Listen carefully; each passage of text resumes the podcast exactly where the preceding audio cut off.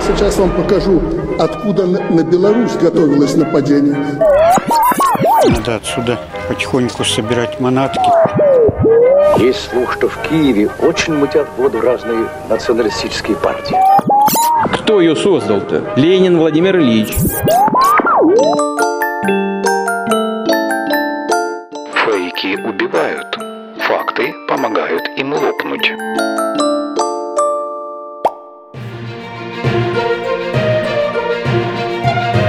Запрет УПА и лозунга «Живе Беларусь». Как режим Лукашенко борется с неправильным прошлым. На ЛРТ «Факты Украина».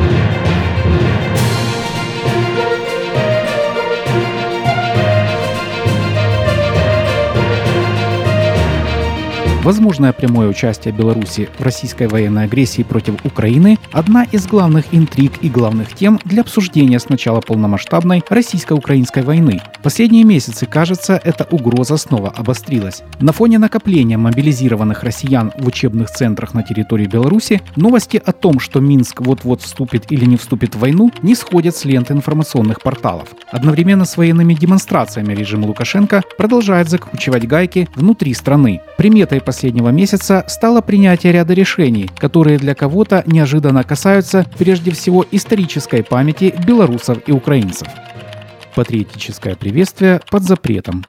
Так, 10 ноября Министерство внутренних дел Беларуси внесло лозунг «Живе Беларусь» и ответ на него «Живе» в список нацистской символики и атрибутики. В мотивационной части этого решения говорится, что такими словами якобы приветствовали друг друга бойцы 30-й дивизии ВАФ-НСС, российская номер 2, она же белорусская номер 1, которая состояла преимущественно из бывших бойцов частей белорусской национальной обороны. Уже 18 ноября белорусские правозащитники сообщили, что железнодорожный суд города Гомеля признал экстремистской и запретил исполнять украинскую повстанческую песню «Батько наш Бандера, Украина маты».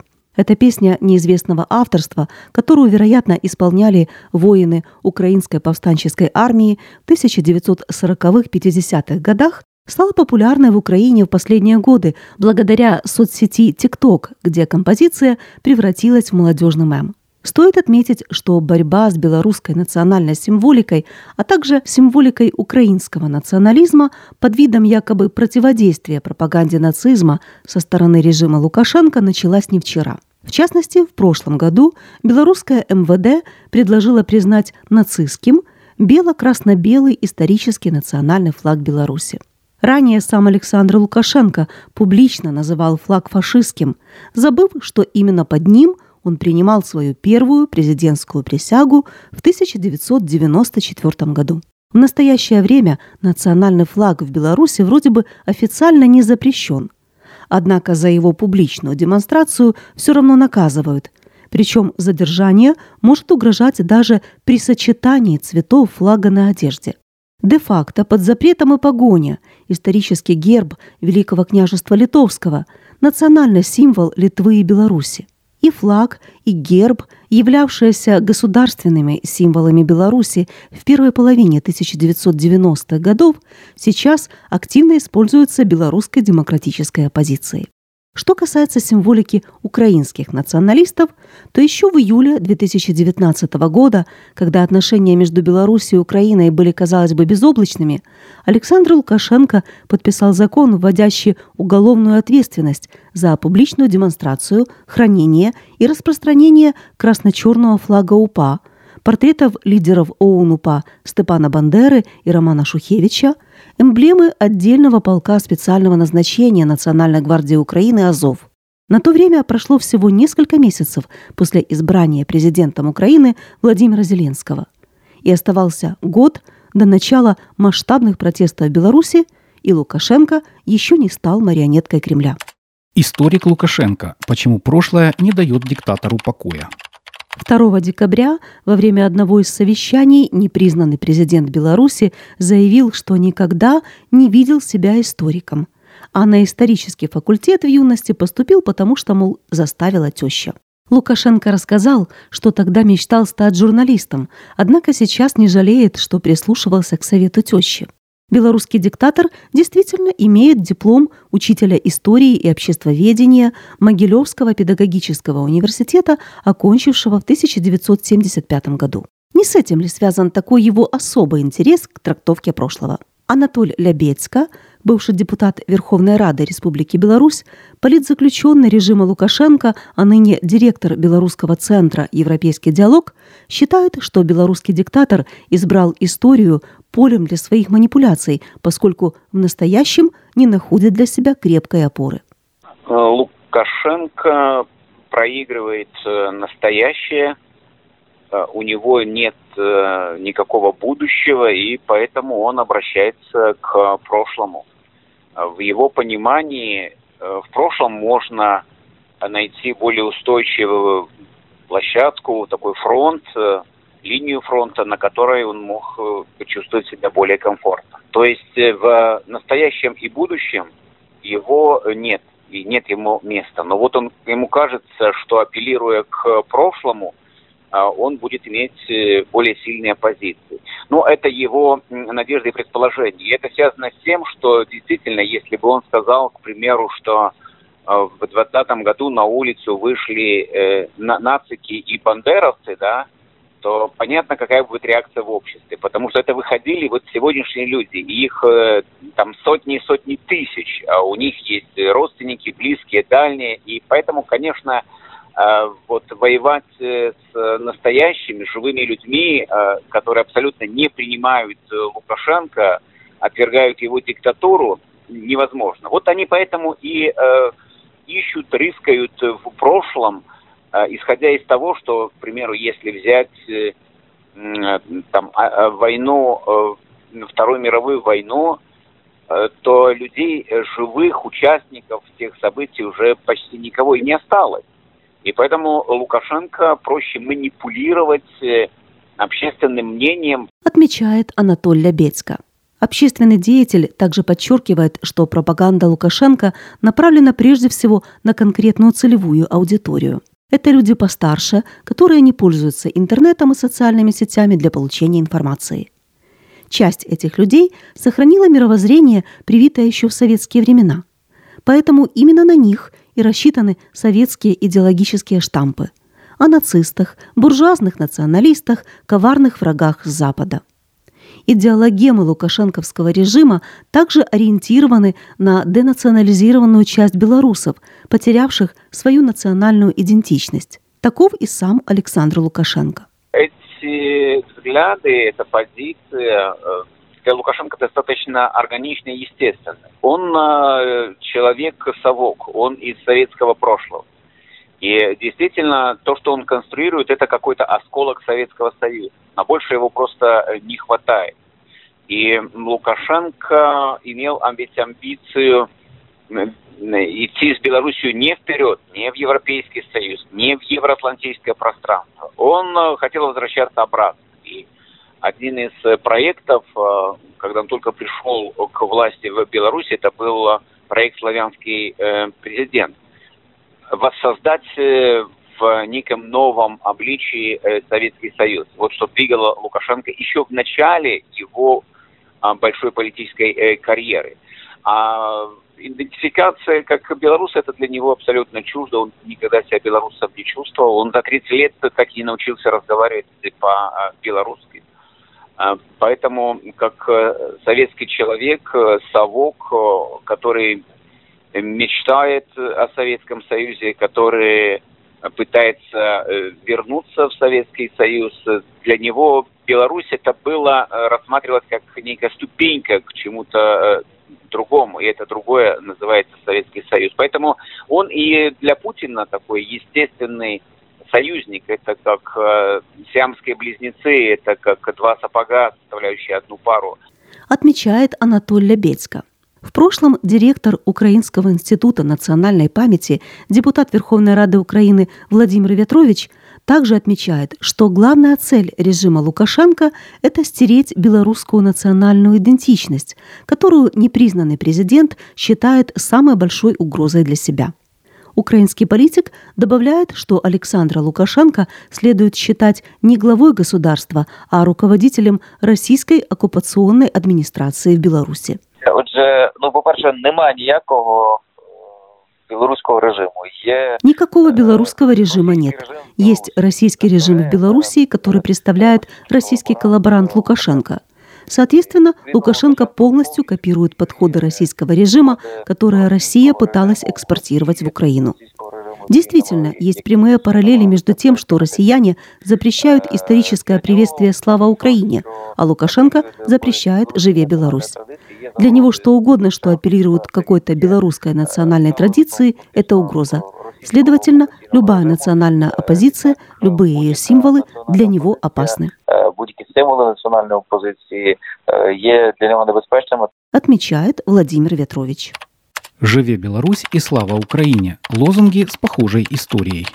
Автором лозунга «Живе Беларусь» считают классика белорусской литературы Янку Купалу. Этот клич поэт впервые употребил в своем стихотворении «Гетто Крык, что живе Беларусь», написанном в 1905-1907 годах во время событий Первой революции в Российской империи. Популярность лозунг набрал во время белорусской освободительной борьбы в 1917-20-х годах. Впоследствии он был распространен в среде белорусской иммиграции. В годы Второй мировой войны приветствие «Живе Беларусь» действительно использовали среди прочих и представители отдельных коллаборационистских формирований. В то же время лозунг встречался и в открытках советских белорусских партизан. В первое время существования независимой Беларуси клич «Живе Беларусь» имела полуофициальный статус. Часто раздавался он во время официальных государственных мероприятий. Однако после установления Александром Лукашенко авторитарной формы власти лозунг начали все чаще использовать на оппозиционных акциях протеста. В 2006 году за выкрики патриотического лозунга впервые начали задерживать митингующих против фальсификации президентских выборов. А в 2020 году сторонник Лукашенко, депутат белорусского парламента, историк Игорь Марзалюк заявил, что лозунг «Живе Беларусь» является калькой поздравления немецких нацистов «Зиг Хайль», переводится как «Слава Победе». Такая трактовка стала прологом к запрету лозунга уже в 2022 году. В целом, история приветствия «Живе Беларусь» во многом схожа с историей патриотического лозунга «Слава Украине». Украинский клич также возник в начале XX века, стал популярным среди борцов за независимость Украины в 1917-21 годах, а больше всего распространился уже во время Второй мировой среди членов Организации украинских националистов и бойцов Украинской повстанческой армии. Начиная с октября 2018 года лозунг получил официальный статус в современном украинском государстве – как приветствие вооруженных сил Украины и национальной полиции. Пожалуй, не нужно специально доказывать, что использование того или иного национального символа коллаборантами в годы Второй мировой войны не делает сам по себе символ нацистским. Можно упомянуть, что ряд российских формирований, сотрудничавших с гитлеровцами, использовали триколор. А, например, французский национальный флаг и один из исторических символов Франции – королевские лилии – были символами 33-й добровольческой пехотной дивизии Waffen-СС «Шарлемань» первой французской. Конечно, это не дает повода запрещать как современные нацистские французские государственные символы. Лукашенко, для него история начинается вообще с 94 года, когда его избрали президентом. Потому что все остальные избирательные кампании он сам себя назначал. Вот это его история. С большим таким напряжением он еще допускает, что вот для него отечественная война это тоже еще история. Все, дальше красные буйки, за которые он не заплывает. Потому как, э, несмотря на то, что он себя иногда называет историком, конечно, э, не надо больших исторических познаний, чтобы понять, что «Живе Беларусь» э, этот лозунг появился не в годы Второй мировой войны. Надо читать наших классиков, Ян Купалу, у него Берш, где как раз вот «Живе Беларусь» он посвятил этому целое стихотворение. Но это как один из примеров исторических. Так что «Живе Беларусь» было, есть и будет. И Лукашенко здесь однозначно проиграет. Здесь я просто не сомневаюсь, что это будет э, какая Аргентина-Ямайка 5-0, какая боль. Ну, у нас еще только шутит интернет, что сейчас для того, чтобы стать нацистом, по версии Лукашенко, достаточно просто поспорить, что Беларусь не мертва, а жива добавляет бывший депутат Верховного Совета Беларуси Анатолий Лебедько, комментируя исторические познания белорусского диктатора. Действительно, политика режима Лукашенко в области исторической памяти, похоже, сводится к тому, чтобы убедить белорусов, что история их государственности начинается в лучшем случае с 1919 года, когда была провозглашена Белорусская Советская Социалистическая Республика. Кстати, провозглашена в Смоленске. Де-факто это была первая столица Советской Белоруссии. Если признать, что раньше никакой Беларуси не существовало, то получается, что белорусское государство – это искусственное образование, которое по непонятным причинам было оторвано от России. Если же считать, что колыбелью белорусской государственности было Великое княжество Литовское, как оно на самом деле и было, то вся историческая логика сменяется противоположной. Выходит, что Беларусь – это наследница государства, которое на протяжении нескольких веков соревновалось и не безуспешно с Московией за контроль над землями бывшей Руси и за доминирование в Восточной Европе. При этом имела вполне западную европейскую политическую культуру, в отличие от московской, несущей на себе печать ордынского владычества. К прошлому Беларуси в составе Великого княжества Литовского апеллируют все запрещенные режимом Лукашенко национальные символы. Бело-красный белый флаг с цветами Великого княжества Литовского, погоня, герб династии князей Гедеминовичей. В определенной степени к ним примыкает и лозунг «Живе Беларусь», который появился и существовал в связи с настоящими белорусскими национальными символами. Условия изменения режима в Беларуси. Многим сторонним наблюдателям сейчас трудно понять, почему белорусы, которые в 2020 году в большинстве своем проголосовали за Светлану Тихановскую и выходили на масштабные протесты против Александра Лукашенко, сегодня не проявляют массовой общественной активности, в частности, не протестуют против действий режима, постоянно сужающего пространство гражданских свобод внутри страны. Эксперты объясняют, что после подавления уличных протестов в 2020 году белорусский режим начал масштабную зачистку гражданского общества, которая продолжается до сих пор. Беларусь сейчас превратилась в некую разновидность такого э, современного концлагеря.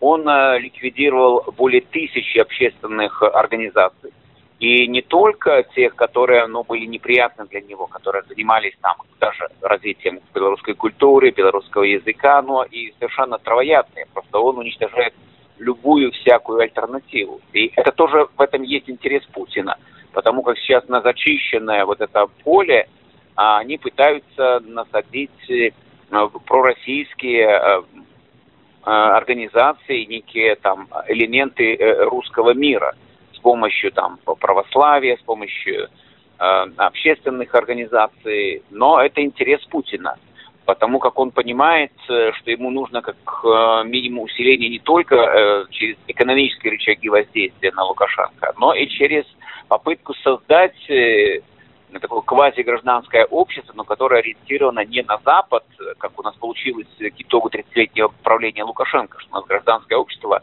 в подавляющем большинстве было ориентировано на евроатлантические ценности, а вот свое пророссийское. Отмечает белорусский оппозиционер Анатолий Лебедько. По его словам, без такой зачистки активных белорусов было бы невозможно использование Путиным территории страны как плацдарма для вторжения в Украину. А, конечно, когда у нас э, в тюрьмах оказалось там 3-4 тысячи э, активных, самых активных людей, и несколько сотен тысяч оказались выдавлены из страны, то это был интерес Путина, потому что он понимал, что это ослабляет, э, анти, э, антипутинское сопротивление. Потому что эти люди, если бы они находились в стране, то было бы гораздо более сильное сопротивление. Э, это касается там и, и различных диверсий на железной дороге, и э, уличного сопротивления. Говорит Анатолий Лебедько. Эксперт добавляет, что в современной Беларуси сложилась интересная ситуация, когда подавляющее большинство общества настроено оппозиционно режиму, однако после поражения протеста в 2020 году потеряло веру в свою способность сменить власть. В России ситуация кардинально иная. Там большая часть граждан на самом деле верит своей власти и поддерживает ее преступную политику. У Лукашенко нет поддержки, и даже вот в этой ситуации концлагеря, этого тотального страха, потому как у нас также э, человек поставил э, знички, свечи э, с э, цветами национального флага Украины, его под отпечатком пальца отловили, задержали и э, посадили в тюрьму. За то, что человек э, ставил просто лайки, лайкал э, антивоенные посты или против э, войны, против агрессии России. Его опять же отловили в наручники и заставили приносить извинения там публично. Вот все это можно делать, но люди-то люди, даже сотни тысяч людей, которые покинули страну, основная масса остается внутри Беларуси. Это такой дремлющий процесс. Э, можно человека заставить многое сделать. Там, э, за кусок сухого хлеба, чтобы он там делал железную дорогу, чтобы он что-то записывал на видео, некое якобы покаяние. Но нельзя у человека забрать его мысли, его убеждения, его позицию. И это, это не способен сделать ни Путин, ни Лукашенко в Беларуси. Поэтому придет час X, и все эти люди сразу придут в движение. Я в это просто верю, я знаю, даже сейчас там под 90% людей даже в ситуации такого страха сильного говорят, мы против э, войны, мы против того, чтобы белорусы шли воевать э, против украинцев. Рассказывает белорусский оппозиционер. Сегодня главная надежда белорусов – свержение режима Путина в Кремле, отмечает Анатолий Лебедько. Эксперт отмечает, что сейчас Александр Лукашенко полностью зависим от своего кремлевского старшего партнера – Поэтому, когда Путин терпит крах, белорусский диктатор также долго не удержится у власти. Лукашенко все это время находится на поводку от, на поводке от Путина. Другое дело, что этот поводок в разные времена, его длина увеличилась и уменьшалась. И одно время Лукашенко искусно достаточно играл вот на э, тех э, противоречиях, э, тех сложностях, которые были и, у Путина, и у Запада, вот шантажировал то Путина, то Запад, и ему получалось. Он имел этот поводок достаточно такой длинный. Сейчас же, сейчас он пришел к своему логическому завершению. Он превратился в вассала, в такого генерал-губернатора в Белоруссии, некую разновидность Кадырова с некими большими полномочиями, чем другие руководители, субъекты э, Российской э, Федерации. Поводок как никогда короткий финансово, экономически, политически Лукашенко очень сильно зависит э, от Путина. Поэтому для Беларуси вопрос будущего – это вопрос э, уничтожения, ликвидации э, режима Путина. И Лукашенко падает на следующий же день. Потому что вот из тех опор, на котором зиждется, основывается его режим, вот опора Путина, она самая сильная. Материал подготовлен в соавторстве с журналистом Максимом Амельченко и творческим коллективом «Свобода ФМ».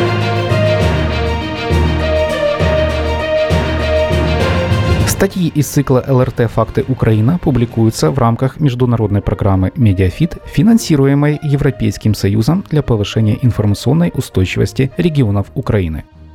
Текст озвучили Елена и Олег Головатенко.